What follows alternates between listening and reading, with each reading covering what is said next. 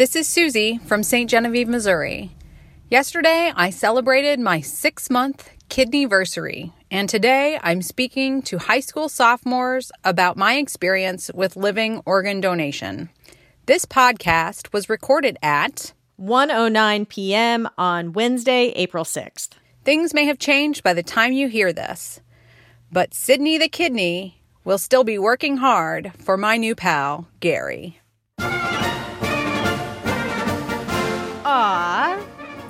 Sydney the kidney. that is such a cool thing. That's a good friend. Or or a good stranger. Like this is this is truly a remarkable thing. Yeah. Hey there, it's the NPR Politics Podcast. I'm Tamara Keith. I cover the White House. I'm Susan Davis. I cover Congress. And I'm Mara Liasson, national political correspondent. Today's podcast cannot be contained to one topic. So we are starting with a new twist in this ongoing political fight over COVID money. And then there are now more sanctions against Russia. But the question continues whether they'll change anything. So, about that COVID money, Sue, if we had taped this podcast yesterday, we would have been talking about a bipartisan deal for $10 billion of testing, treatments, and vaccines. And it looked to be on a glide path until it wasn't, like so many things. So, what is going on? Well, the deal on the $10 billion in COVID money stands. There's bipartisan support for the Senate. If it was a standalone measure, it has the votes to pass here and likely in the House. The problem that has arisen is because it's supposed to come up on the floor, Republicans saw an opportunity to offer an amendment to the legislation, essentially to extend something that's called Title 42. Uh, Title 42 is something that the CDC just announced that they're going to be rescinding later next month. It was existing law that the Trump administration used during the pandemic to uh, basically uh, expedite deportations at the border. The CDC says it is no longer necessary and that uh, border situation will now fall under normal immigration law. Republicans and, frankly, several Senate Democrats aren't happy about the decision to end Title 42. So now the COVID aid is sort of being held up until they can resolve this issue. And there's really no good answer right now for how the Senate gets out of this.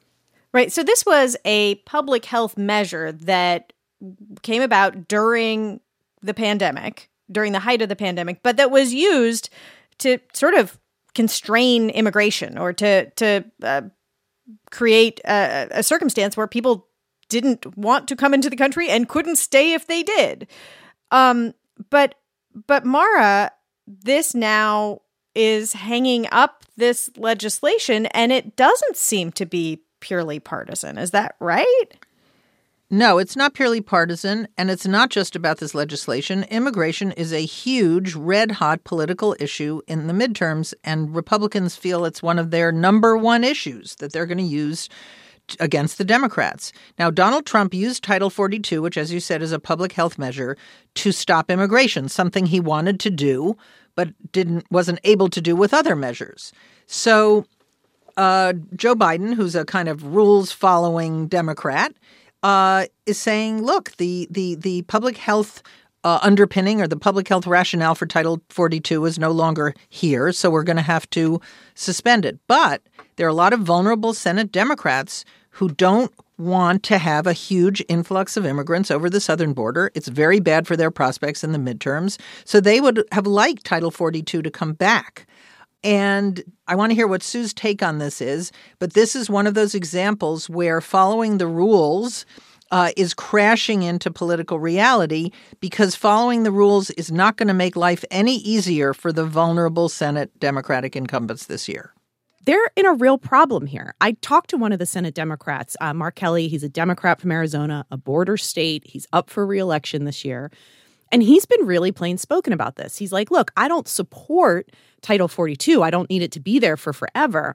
His frustration is he does not believe that the Biden administration or the Department of Homeland Security has clearly outlined what the plan is going to be at the border for when this order expires. And he said he's been telling them this for a long time. And I said to him, well, What do they tell you when you say you, you have a problem, you don't have a plan? He said, Well, I don't want to get into what the administration has said back to me. But it's clear the administration is not telling Democrats what they want to hear to feel like they can support this immigration policy right now. Yeah, let let's just do like a little uh, border date book here, which is it is spring. Spring is when typically there is a surge of migrants at the southern border, whether Title 42 is there or not. And and it was a huge political problem for the Biden administration last year. There's no reason to believe it would be different this year, right? Yeah, and I mean, look, like the situation on the border is not good. It hasn't been good for a long time. I mean, the Title 42 stuff uh, complicated it because the pandemic complicated everything. But one of the things that's interesting about this is this is provided uh, people who would like immigration to be a bigger part of our political debate. Frankly, it really hasn't been in recent months, even in technically kind of in recent years, because the pandemic and the economy have so overtaken the day to day concern, at least of Washington but it is pushing immigration back into the spotlight and it's a, it's a position that I think Republicans feel really comfortable fighting with the Biden administration on because if you look at how the public feels about the border they want more border security they're not they're not it, it's easy to make rolling back title 42 seem like a bad idea to the public that it looks like you're making it easier to make uh, people come across the border now of course immigration policy is far more complicated than that. But in these immigration debates, it's not often that nuanced, right? So if they can't resolve this issue, it might force immigration back into the conversation in a way that, frankly, I don't think a lot of Democrats, particularly in the Senate, really want this to be a top debate because they feel vulnerable on this issue, especially for the senators that are up for reelection this year. Well, they're not going to solve immigration no you know broadly before november that i mean that has been clear for a while. Um, can can we go back to this poor languishing COVID money? Um, where does it go from here? It, they were trying to pass this legislation uh, to to get this money out the door before spring break. Yeah. Now it looks like that isn't going to happen. It seems unlikely. I've talked to several senators today who think the expectation now is they're just going to have to take it up after the two week break. So late April is now best case scenario for getting it approved. Although I will note this miracles happen in the Senate in 48 hours before long breaks. Sometimes deals can come together really quickly. I would just say uh, the mood check I had from talking to senators all morning is nobody's really planning on having a vote on this before they break. All right. Well, Sue, um, we're going to say thank you, goodbye. So thank you, goodbye. Talk to you later. And after a quick break, new sanctions against Russia. And we're back with Jackie Northam. Hey, Jackie. Hi there, Tam. President Biden today announced more sanctions against Russia. Responsible nations have to come together to hold these perpetrators accountable. And together with our allies and our partners, we're going to keep raising the economic cost and ratchet up the pain for Putin and further increase Russia's economic isolation. These sanctions come in response to evidence that civilians were killed by Russian forces in communities outside of the Ukrainian capital. So, Jackie, help us understand what are these new sanctions? What do they do? Well, it's interesting. Um, it's the U.S., but it's also G7 and uh, European Union. Um, so it's a full phalanx of allies here doing this, and really tough sanctions they introduced today, um, particularly against two of Russia's largest financial institutions, and that's Sberbank and Alfa Bank, and that la- second one is a private bank. Um, they've been hit with full blocking sanctions, which means that they're no longer able to transact with any U.S. person or institution in any currency. So it basically freezes them. And if you think about it, Sberbank actually holds about a third of Russia's um, banking assets, which is like, uh, you know, half a trillion dollars, over $500 billion. So this is big. Mm. Another move is that the U.S. is cutting off uh, Russia's ability to use its frozen funds in its central bank to meet its debt obligations, you know, make debt payment. And what this means is this is kind of pushing Russia another step closer to default. Um, you know, this hasn't happened in about a century as well. There's also uh, full blocking sanctions on more of Russia's elite. Uh, you know, and this includes the wife and daughter of Foreign Minister Sergei Lavrov, but also two of President Putin's adult daughters. They were all hit with full blocking sanctions again today. Mara, the question the White House keeps getting asked is are sanctions enough? Like, are they doing what they want them to do? Are they meeting the goals? And are they even an appropriate response to what the president and secretary of state have described as war crimes? Well, today, when President Biden announced these sanctions, he said, Of course, this isn't all we're doing. We're giving hundreds and hundreds of millions of dollars in defense aid to Ukraine. Uh, he said that uh, the sanctions are going to continue to stifle the Russian economy for years to come. But there's no doubt that there are some big things missing in these sanctions. First of all, they were announced alongside the European Union and the G7 countries, but there are some very big economies in the world that are not participating China, India, Brazil. And one of the things that's missing also is energy. Europe continues to buy uh, energy, gas, oil, coal from Russia. And I'm wondering, I wanted to ask Jackie how close you think the Europeans are to going cold turkey, risking recessions in their own country in order to really hurt the Russian economy where it would hurt the most, and that would be in the energy sector.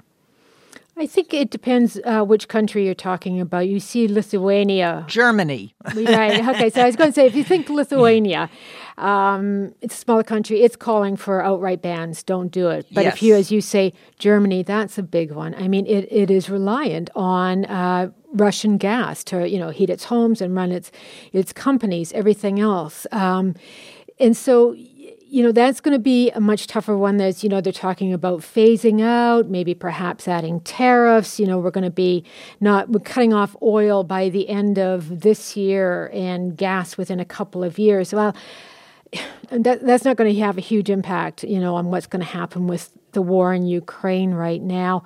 You know, one of the things that oil and gas make up the bulk of uh, the Russian government's revenue. You know, it's the cash cow. Um, and if you do cut these off cold turkey, what will happen? And if you think uh, with with Vladimir Putin, you know, all of a sudden it, it, could just devastate the economy. It's you know, it's the only thing that they've got you know, there's a real debate whether it would make him more pliable about Ukraine, force him to stop the war there, or would in fact he just double down? Because at that point he has got nothing to lose. So it's one of those things that they have to, you know, that it has to be taken into consideration when you're talking about, as you say, cold turkey, you know, cutting off oil and gas. So I want to ask you bigger picture with these sanctions, with all of these efforts by the G7 and the EU and NATO countries what is the end goal here with all of this um, all of these financial efforts? Is it just to wreck the Russian economy so badly that somehow Putin is no longer in power? I mean, like, what's the end game? Well, again, I think it's to put him, you know, you know, the best case scenario, put him in a position where he will come to a negotiating table, like a serious negotiations about peace here, not what we're seeing so far. Um, but again, that that hasn't happened. In the meantime, the Russian economy is taking a real hit. Uh, the U.S. was saying today, the Treasury Department was saying today, you know, they're looking at inflation of about 20% there and continuing to rise. The ruble, you know, it, it dumped, but it's been, it's, it's come up a bit, but it's kind of a, it's been propped up rather than um, anything else. You're seeing just this, this exodus of you know Western expertise of technology, everything. We're seeing tankers, oil tankers, you know, doing U-turns in the Atlantic because all of a sudden they don't, you know, those customers have gone away. We're seeing um, major corporations, you know, you think of Apple, Intel, all these, they're getting out. They're not being sanctioned, but they don't want to, you know, grasp that third rail of U.S. sanctions because if you're a company, you don't want to get knocked out of the U.S. Um, financial uh, system at all. We are going to leave it there for today. Jackie, thank you so much. Thank you, Tam.